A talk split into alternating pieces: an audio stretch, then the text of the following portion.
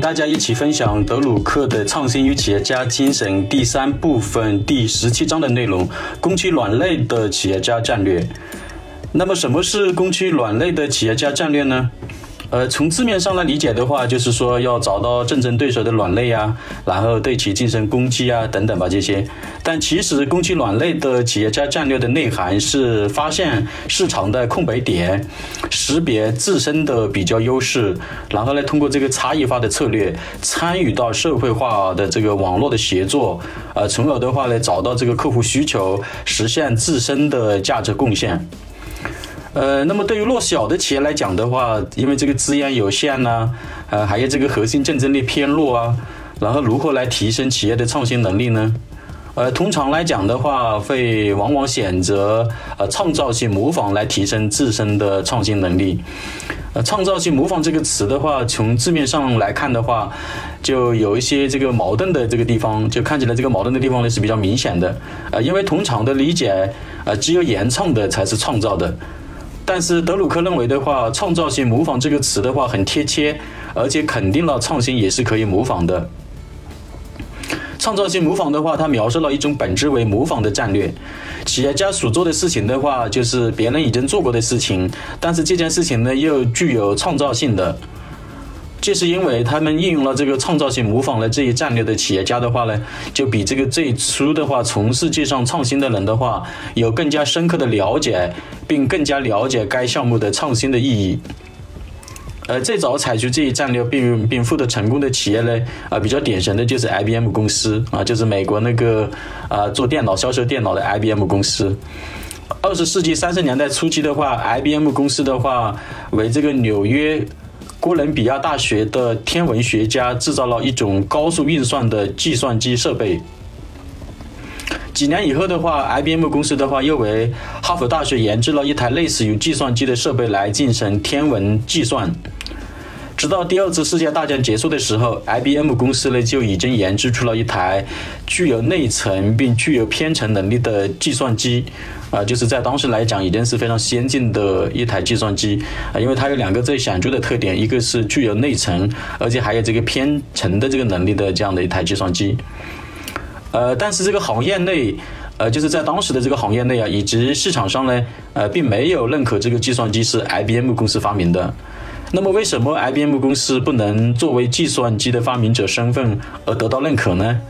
呃，虽然的话，IBM 有一九四五年的时候就研发并生产了呃一台高的计算机，呃，这台计算机的话还在纽约市中心的展示大厅展示过，啊，就是在那里展览过。呃，当时的话还吸引了很多的人来参观这台计算机呢。那么后来的话，IBM 公司就放弃了自己原有的设计，啊，转而采用竞争竞争对手的设计。那么 IBM 公司为什么要采用竞争对手的设计呢？啊，因为 IBM 公司清楚的知道，当时最好的计算机是，呃，也是美国的宾夕法尼亚州立大学研发的 ENIAC 的这样的一台计算机。ENIAC 的话更适合商业的用途，啊，比如可以用于公司的人事管理啊、薪酬核算啊等等，啊，在当时来讲的话已经是非常先进了。呃，但是的话，这个呃 ENIAC 的计算机的发明者呢，并没有意识到广泛的商业的应用价值，而 IBM 公司呢，却发现了 ENIAC 计算机的商业应用的价值。于是的话，IBM 公司决定采用 ENIAC 计算机的设计。呃，并对其的话进行了优化与改进，使得这种类型的计算机能够来进行一个大量的大批量的一个生产，呃，从而的话可以满足用户对计算机的一个需求，呃，帮助这个用户呢进行生产经营的数据处理等工作。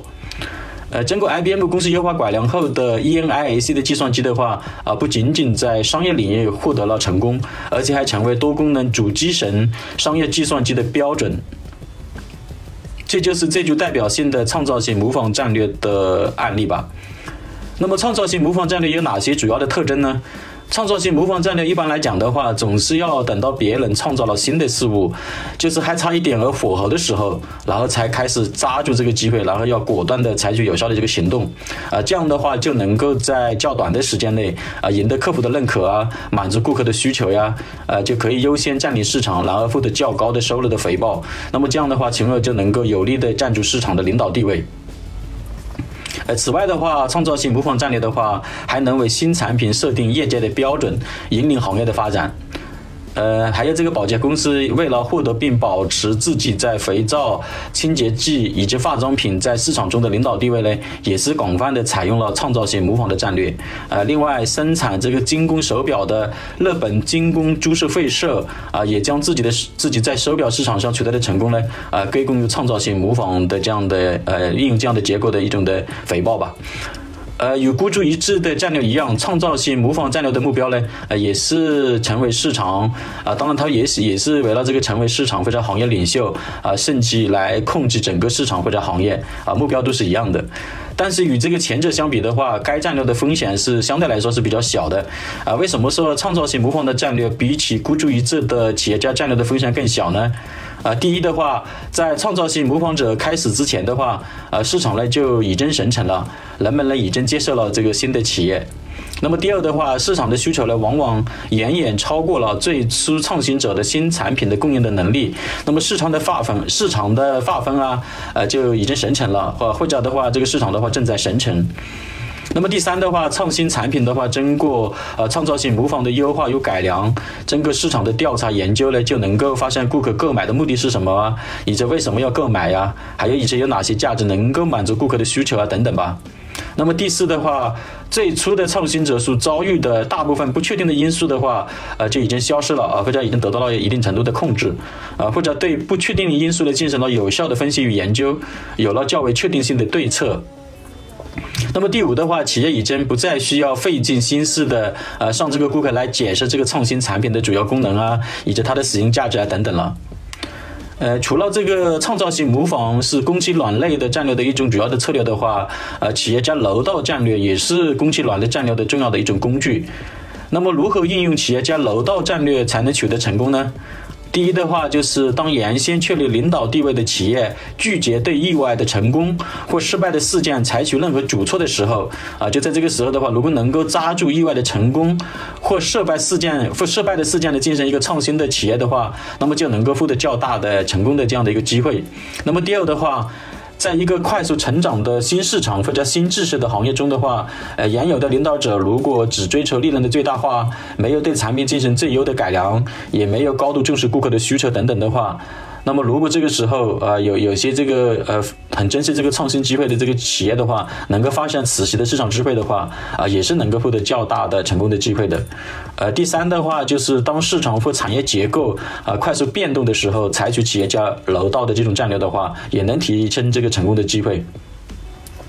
呃，例如的话，德国的家庭银行的呃创新与优化就是典型的案例。二十世纪五六十年代的时候呢，德国的经济的话逐步开始走上繁荣，然后人民的收入的话也逐步的增加。那么普通的民众的话，除了传统的储蓄与抵押贷款等以外的话，还需要个性化的金融的这个金融业务，比如稳健型的理财产品啊，普惠性的小额贷款啊等等。但是这个传统的德国银行的话，就拘泥于旧有的市场，然后不形成求。有变革，那么这样就为德国的家庭银行的创新与优化提供了这个发展的机会。